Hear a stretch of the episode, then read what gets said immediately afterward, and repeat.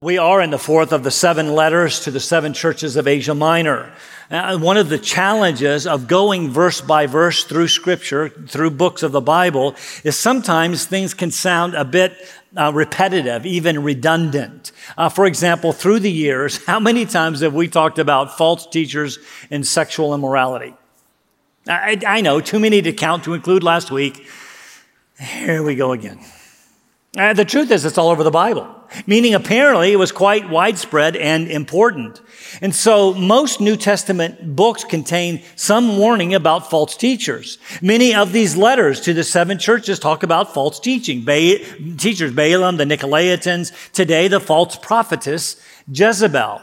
And, and we will find, again, these false teachers in Ephesus and Pergamum and, and uh, Thyatira seem to be cut out of the same cloth. They, well, they, they seem to be teaching the same heresies. Uh, not unlike today. So, uh, a reasonable question you perhaps have is why not just skip it and move on down the road, literally, to Sardis? I mean, do we have to hear about sexual immorality and idolatry again? It's a reasonable question, so, so, so let me answer. Uh, we won't skip for the following three reasons. First, it's in the Bible. And we do go verse by verse, believing this is all God's word and therefore relevant to us. And if God didn't sense the necessity to skip it, you know, to write to six churches instead of seven, then we won't skip it either. And second, if this was, if this was prevalent then and needed then, how much more today? And third, I don't want to speed through the first five chapters because the sixth chapter awaits. I'm dragging this out as long as I can.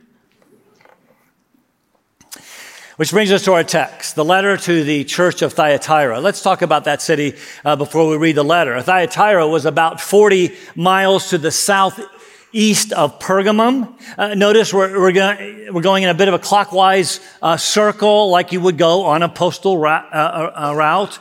Now, Thyatira was the smallest and actually least important of the seven cities. One commented the longest and most difficult of the seven letters is addressed to the least known, least important, and least remarkable of the cities, which tells me that all churches are actually important to Christ. As with Smyrna and Pergamum, the, the book of Acts does not record the founding of this particular church. We assume, assume that it was while uh, Paul spent over two years in, in Ephesus. However, there is another intriguing possibility. During Paul's second missionary journey, he, he visited the churches of Galatia, which were planted on his first missionary journey, delivering the decision made by the apostles and the elders during the Jerusalem Council in Acts chapter 15. Now, we normally think of the first council of the Christian churches as the Council of Nicaea in 325, but actually the first council uh, was in New Testament times in Acts 15. You, you remember that council. It was called to deal with the question regarding those pesky Gentiles becoming believers in Jesus and becoming part of the church. What are we going to do with them?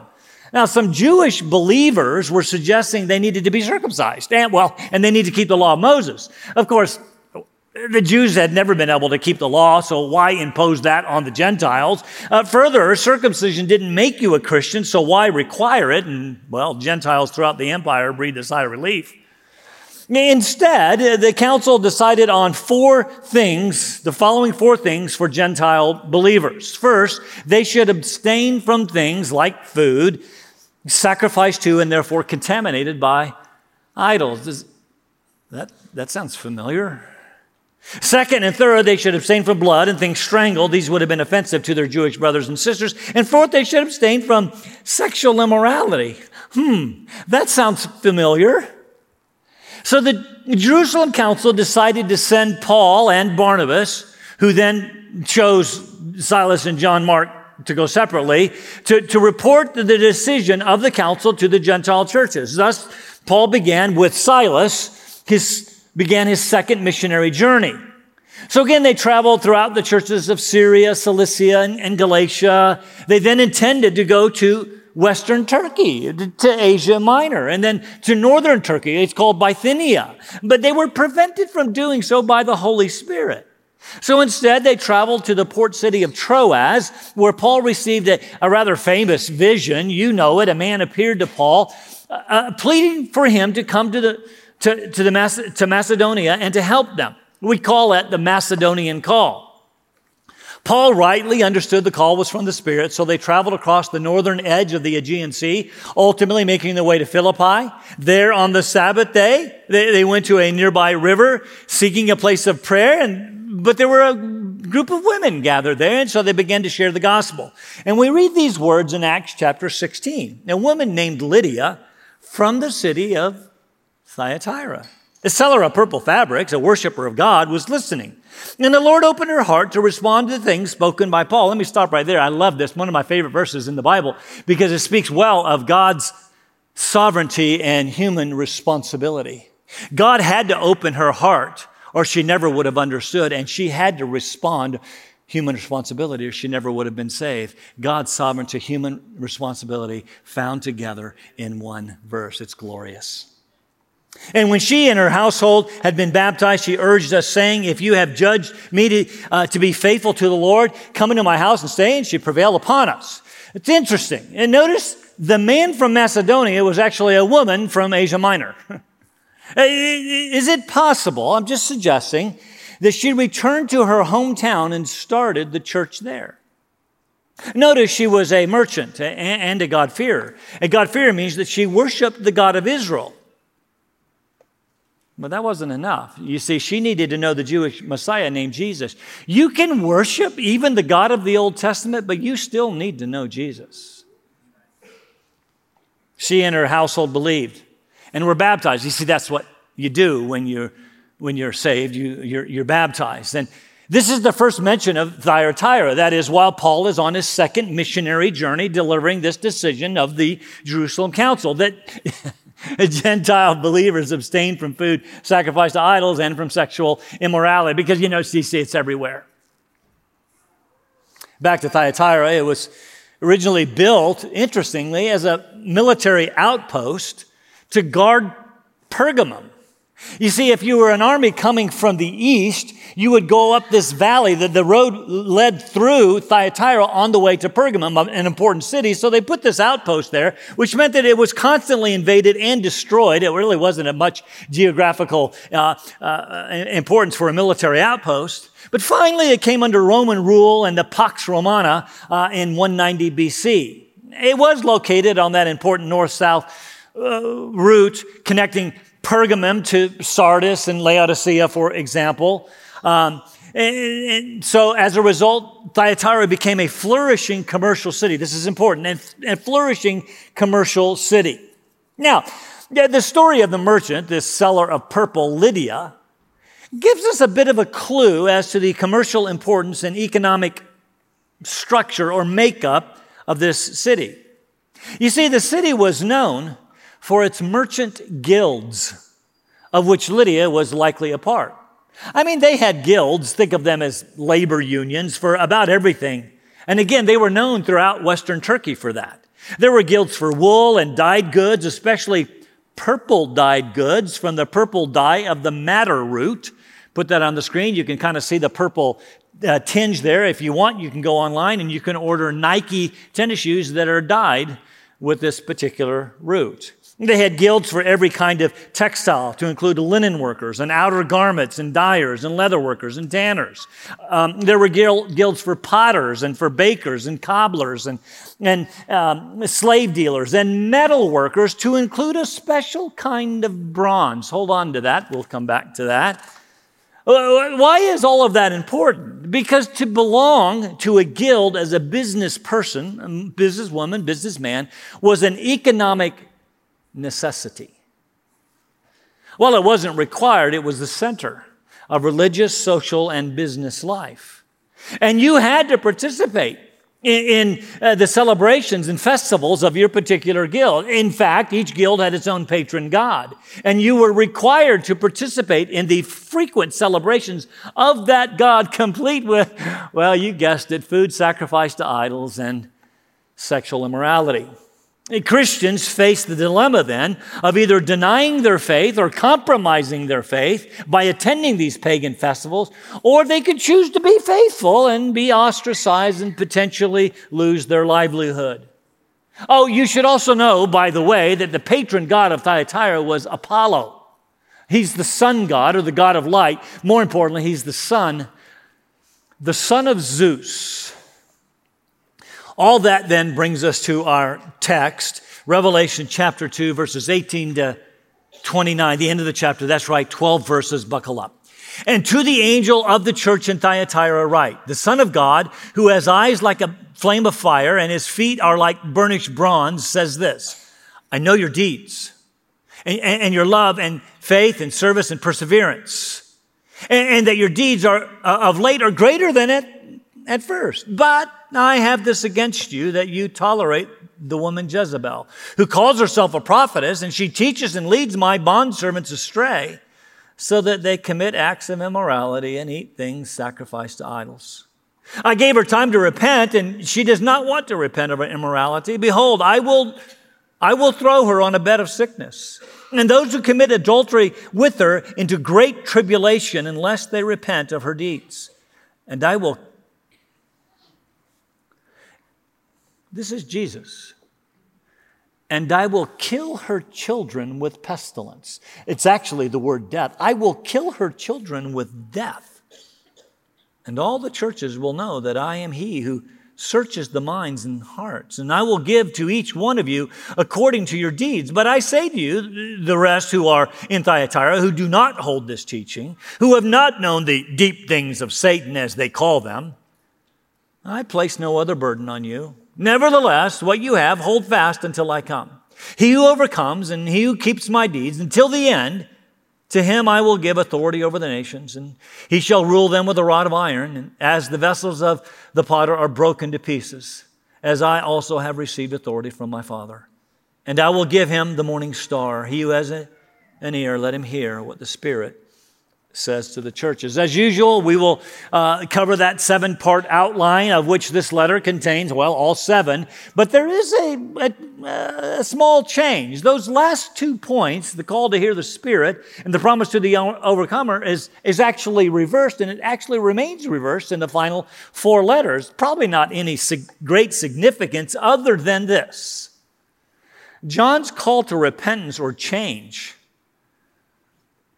is so strong that he jumps right to the promise to those who do so. Because to not do so is a problem.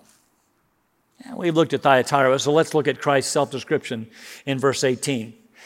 Notice what he says first the Son of God. Stop right there. This is the only place in um, uh, in these seven letters, in fact, in the entire book of Revelation, that Jesus uh, is called the Son of God. Yeah, there are other places where we see this father son relationship, but this is the only place he's called the Son of God. In fact, the description in chapter 1, uh, in the description of chapter 1, John says that Jesus is one like what? A son of man.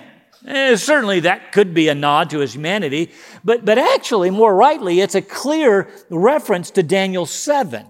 Eh, we looked at that, you remember, where one like the Son of Man approached the Ancient of Days and received dominion and glory and an everlasting kingdom, kingdom such that all the peoples of the earth will, uh, might serve him. Uh, the, the point being, the Son of Man is more an exclusive title of Christ. But, but, but here, Jesus calls himself the Son of God. Also, a clear declaration of deity. And, and we, we, we see it in Psalm 2, which, by the way, John quotes at the end of this letter. We'll get to that. But, but why would he do that? Why here, of all places, does he call himself the Son of God?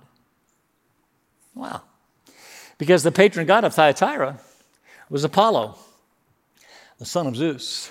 He was even called the Son of God. Well, Jesus is making it abundantly clear who the true Son of God is. That's important, you see. Because we're going to find that the false teacher Jezebel was suggesting that you could worship in the pagan temple. you can worship a false God. Eh, eh, you can worship a false son of God without problem. Really? You can do that? Further, Jesus says he is the Son of God who has eyes like flames of fire, which speaks of penetrating. We saw this in chapter one, clear and, and, and, and, and gaze of judgment. He had feet like burnished bronze. Told you in chapter one, this is a unique word which only found here and in chapter one in all of the Bible. In fact, in all of Greek literature. But you should also know this the, the bronze metalworking in Thyatira was special. It was unique.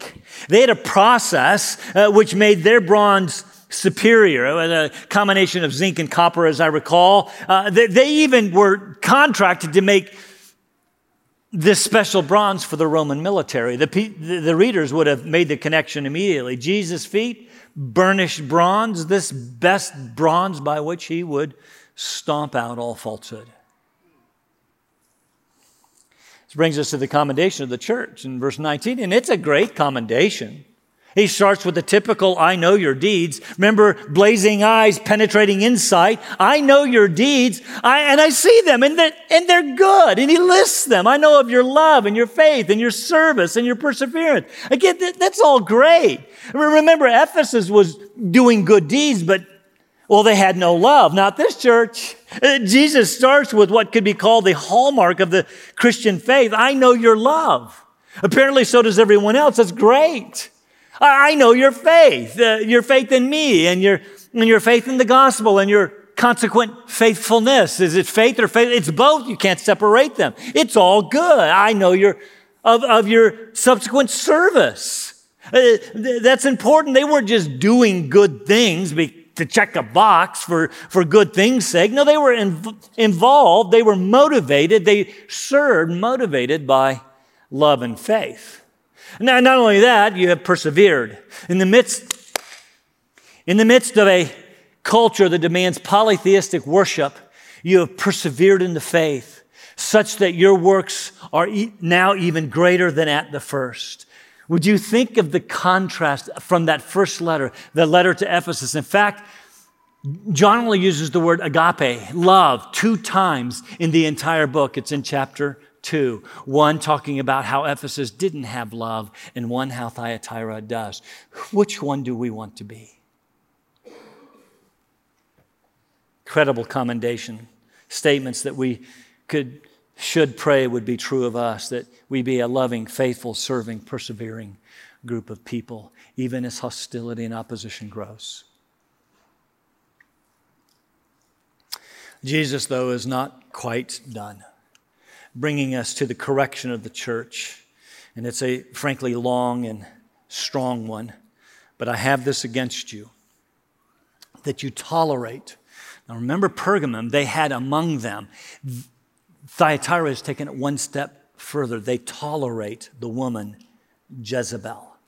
Now, Jezebel was not likely her real name. I mean, you, we don't even call our dogs Jezebel, and there's a reason for that we'll come back to. It's probably an epithet that John attached to her. You see, Jezebel was an evil woman, perhaps one of the most evil, and by this time was seen as the personification of evil. You'll remember she was the wife of wicked King Ahab of the northern kingdom of Israel. We first meet, uh, we're first introduced to this couple in 1 Kings chapter 16. Now, Ahab, the son of Omri, became king over Israel in the 38th year of Asa, king of Judah. Ahab, son of Omri, reigned over Israel and Samaria 22 miserable years. Ahab uh, did evil in the sight of the Lord more than all who were before him came about as though he had, it had been a trivial thing for him to walk in the sins of Jeroboam, the first king of Israel, who was terrible. It was a trivial thing for him to walk in the sins of Jer- Jeroboam, the son of ne- uh, ne- uh, Nebat, that he married Jezebel, a Phoenician, not a Jew, the daughter of Ethbaal, king of the Sidonians, and went to serve Baal and worshiped him. So he erected an altar for Baal in the house of Baal, which he built in Samaria. Stop right there. Do you see what he did? He built a temple to Baal in the northern kingdom. Ahab also made the Asherah. Thus, Ahab did more to provoke the Lord God of Israel than all the kings of Israel who were before him. This was one unholy, ungodly couple. Ahab and his wicked wife led the northern kingdom into blatant and atrocious idolatry, worship of Baal, worship of Asherah. You remember they eventually did battle with Elijah on Mount Carmel. You can read about it in 1 Kings chapter 18. I won't recount the details, but 450 prophets of Baal and 400 prophets of Asherah were called by King Ahab to Mount Carmel. And, and we read, by the way, that these 400 and 450, 850 false prophets ate at Jezebel's table. Mount Carmel, they each, the false prophets on one side, the, and Elijah on the other, erected an altar with a sacrifice on it. It's a humorous story. You can read it. Prophets of Baal and Asher tried all day to get him to respond to their sacrifice. The whole time Elijah goaded them. Maybe he's on a trip. Maybe he's asleep. Maybe he's relieving himself in the bathroom. All to no avail. Elijah then began to show off. He had them dig a trench around his altar and flooded the altar not once, but three times with water, such that the water began to pour out the side of the trench. He then prayed a simple prayer. Fire came from heaven and consumed the sacrifice. He then had all the false prophets seized 850 of them, led them to the brook Kishon at the bottom of the valley, and slaughtered them there. You say, ah, all that blood and gore. Well, that's Old Testament. Hold on. Hold on.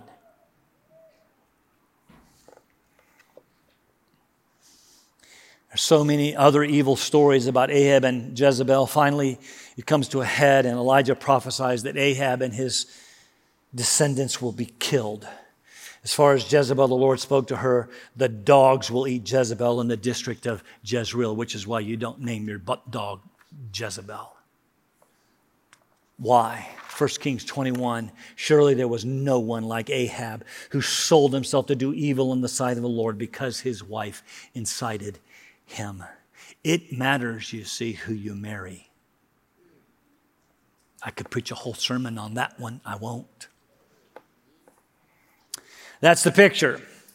Jezebel was an evil woman who led Israel to worship false gods. Uh, back to Revelation 2 and the church in Thyatira. But I have this against you, that you tolerate the woman Jezebel, who calls herself a prophet, prophetess. Notice she calls herself, she's not one, she's a false prophetess. She teaches and leads my bondservants. That means my people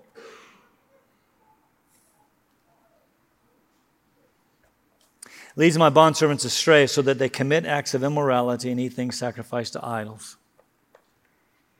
In the church. How does she do that? Lots of discussion.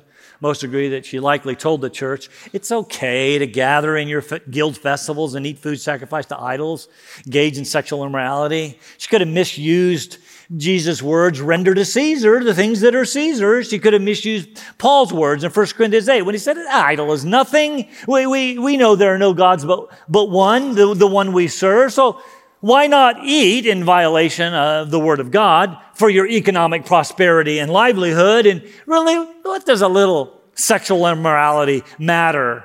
It's just going along to get along, right? Everybody does it. And in order to be accepted, do you see the rationalizations. Even in your own mind. I want you to understand that we are a significant minority in the church and becoming an even greater minority who believe that sexual relations are to be reserved for a man and his wife, not outside of marriage, not before marriage, certainly not outside of how God defines marriage between a man and a woman. Yes, we are in the minority. So, what will we do? As many have done? Just go along to get along? I want you to understand the opportunities for sexual immorality are as prevalent, perhaps more, than in the days of Revelation. They engaged in sexual immorality because everyone did much the same as today. What excuses and rationalizations can we use? How about idolatry? How is the sin in the church today? Right?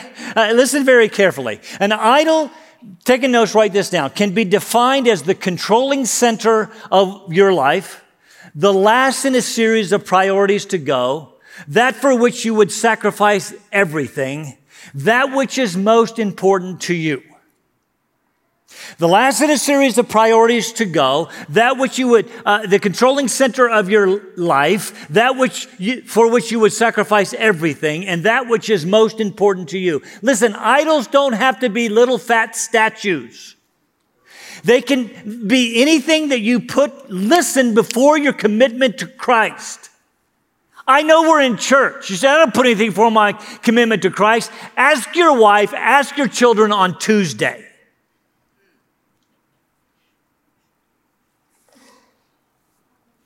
What is that for you? What is it in your life that sits on the throne of your heart? What needs to go so that God will be all in all? Now, listen, many of those things can be good things. I'm not suggesting you get rid of your wife or your kids. But if they are more important to you than Jesus, you've got to change your priorities. And your kids know. And your spouse knows.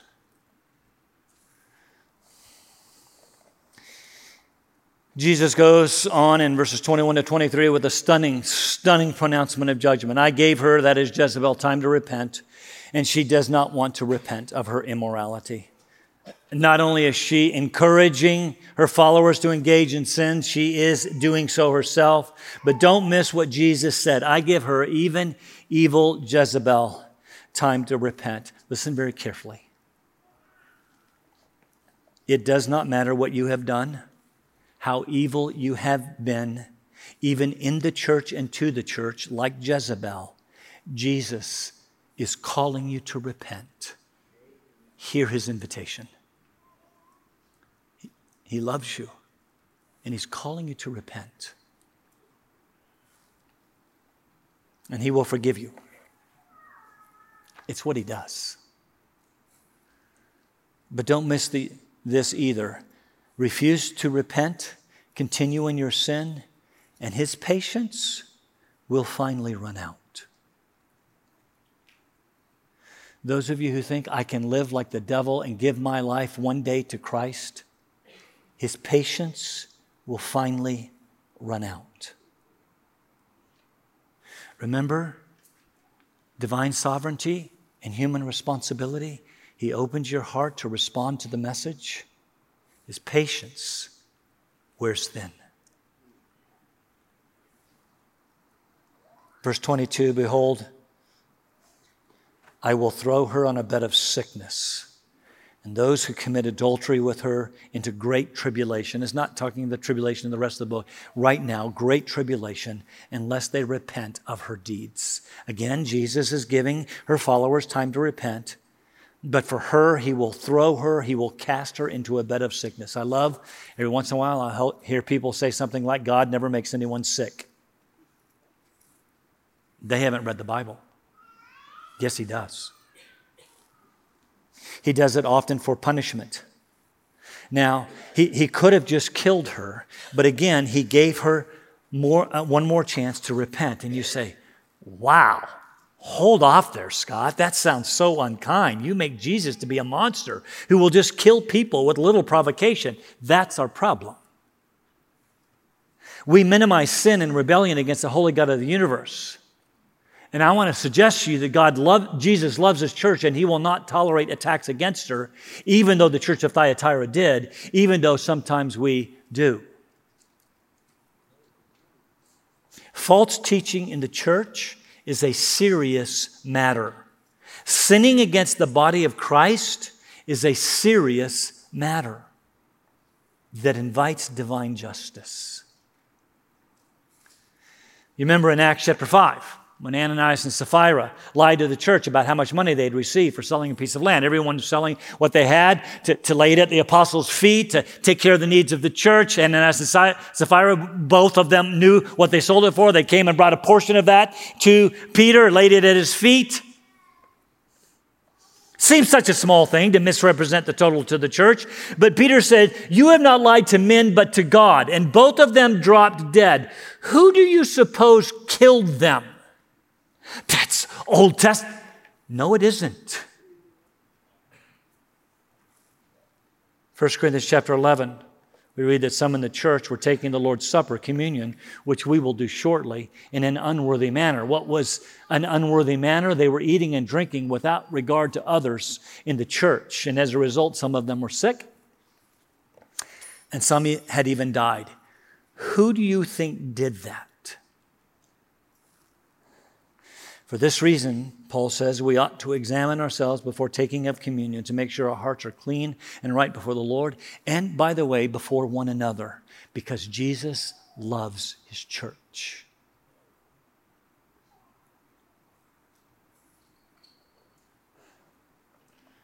We can give all, listen, we can give all kinds of reasons for separating from the church. There's, because a good friend of mine says there's no hurt like church hurt. I get it all kinds of reasons from separating from the church.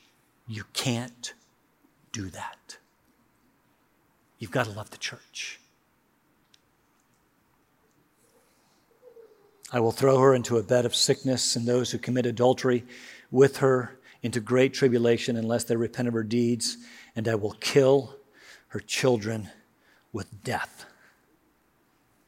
Those who commit adultery with her are probably those enticed by her false teaching Notice he gives an opportunity to repent. Those who are already fully in her grasp are children, he will,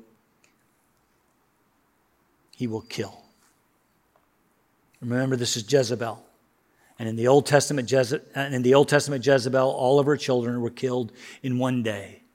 Their heads carried in a basket. That's so terrible. In some way, they will receive the just penalty for their sin against Christ and his church? Could it be a premature death of judgment, or could it be the second death? Because false teaching will not be tolerated in the church. I'm going to say something provocative. If you don't like it, it's fine. Tomorrow's July 4th. It's the celebration of the founding of our nation. I consider myself a patriot. I love being an American. I love this country.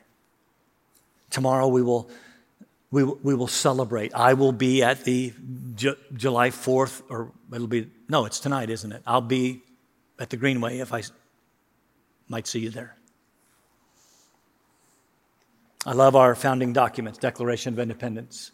When in the course of human events it becomes necessary, blah, blah, blah. I love the later the U.S. Constitution. I love these documents. Constitution, 1787, the Constitutional Convention was called, had to be, wasn't ratified until 1789 because they had to add the 10 amendments called the Bill of Rights. We love our amendments, the, especially the Bill of Rights. We love them. We hear about them all the time, especially the First Amendment. We love our freedoms freedom of religion, freedom of speech, and freedom of the press, and freedom of uh, assembly, freedom of religion. Here's the provocative statement Have you ever stopped to think that God does not believe in freedom of religion? I'm not saying it should not be part of our Constitution. That's not what I'm saying. But there's coming a day when everyone will stand before the great white throne judgment and they will be judged. And if they hold up the U.S. Constitution and say, Amendment 1 says right here that I can worship however I want, God's not going to say, Oh, well, come on in.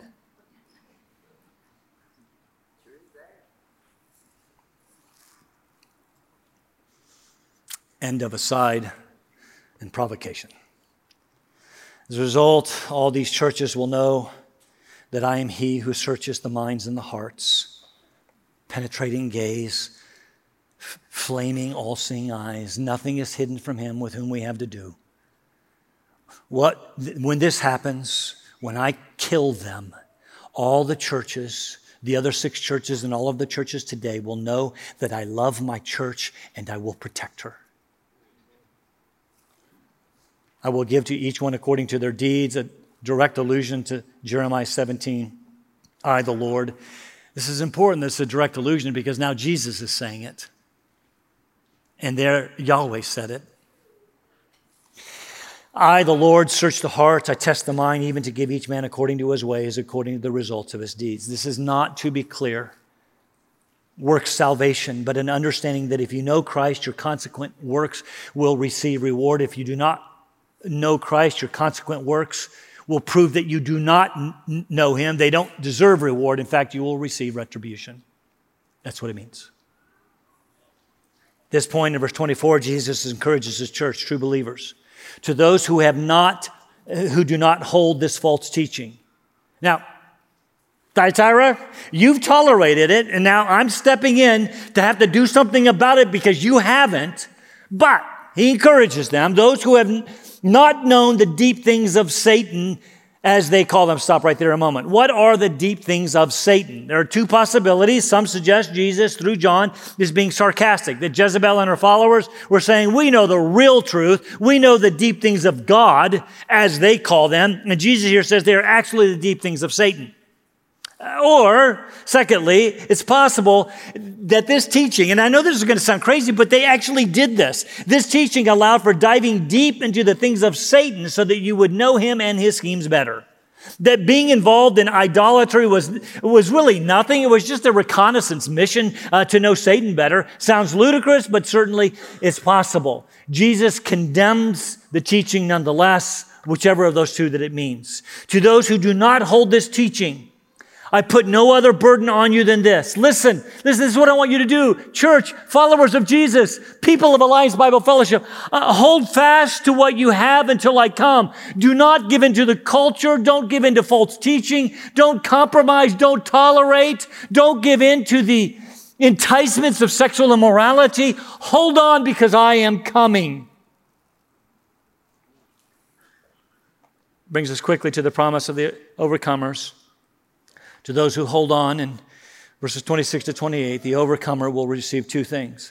Before we get to those two things, I want you to notice who the overcomer is. It's not necessarily in this verse the one who repents and does the deeds they did at the first, because they were already doing that, like Ephesus. It's not the one who stays faithful in the midst of persecution it could be, like Smyrna, but not necessarily. It's not the one who repents and doesn't give into the teaching of Nicolaitans like Pergamum. Certainly it includes not giving into, further not tolerating the teaching of false teachers like Jezebel, giving into idolatry and sexual immorality. It certainly it could be those things, but Jesus says, he who overcomes all that and who keeps my deeds until the end.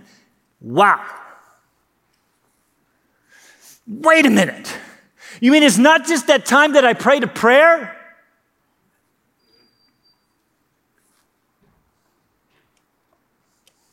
To the one who overcomes by resisting sin, yes, but also the one who overcomes by keeping my deeds. Again, this is not work salvation, earning your salvation. It, it is the one who perseveres and proves he is truly redeemed who will be rewarded. Remember, the author of Hebrews said it this way. I love this verse. For we have become partakers of Christ if we hold fast the beginning of our assurance firm to the end. Wait just a minute. Wait, wait, wait, wait. I don't like that. We are partakers of Christ if we hold fast firmly till the end. Yes. What if we don't? Then the opposite of this verse is also true. For we have not become partakers of Christ if we do not hold fast firm to the end. In other words, if we do not hold fast, we were never partakers.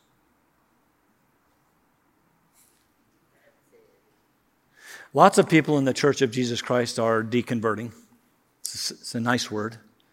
It's apostatizing, walking away from the faith. Some of you are considering it. Some of your children have, as have mine, some who have actually grown up in this church. What are we to make of that? That they have lost their salvation or that they were never partakers? So, what do we do? We pray for God to open their heart to respond to the message.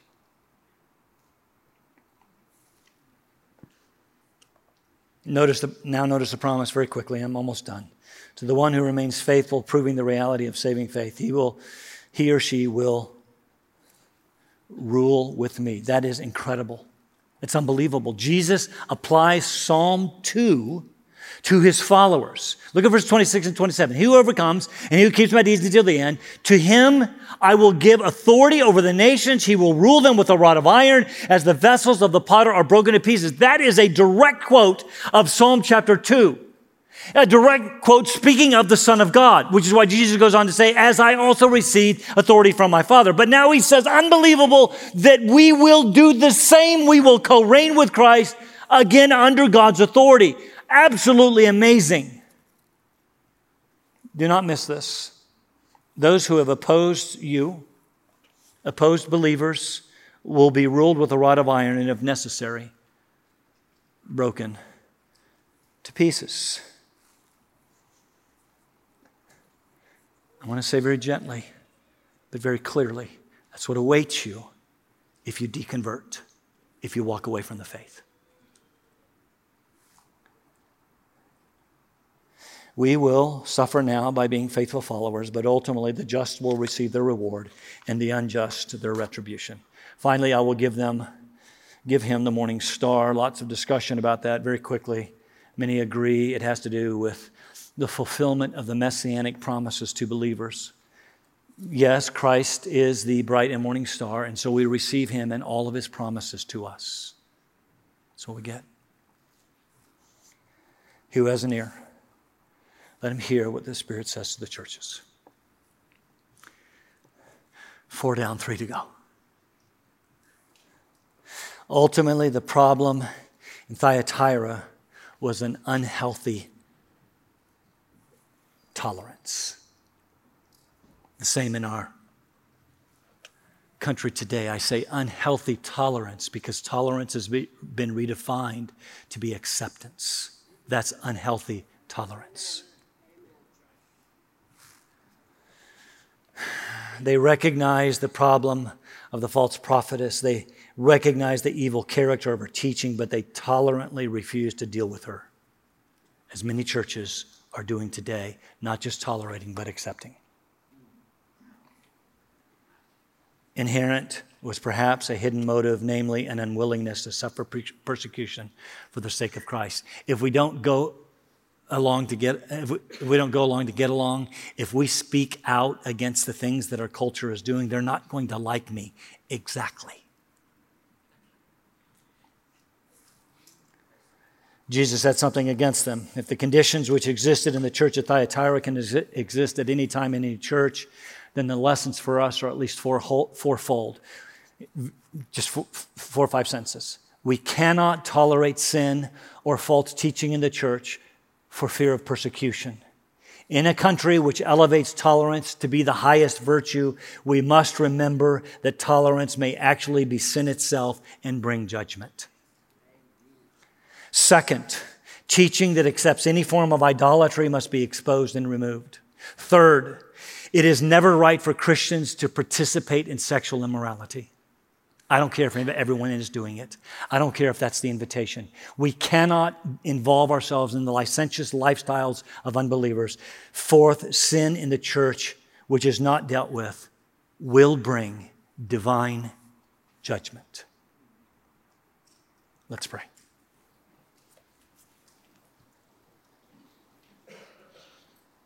Father, these are very, very hard letters written to the Church of Jesus Christ within 40 years of their founding.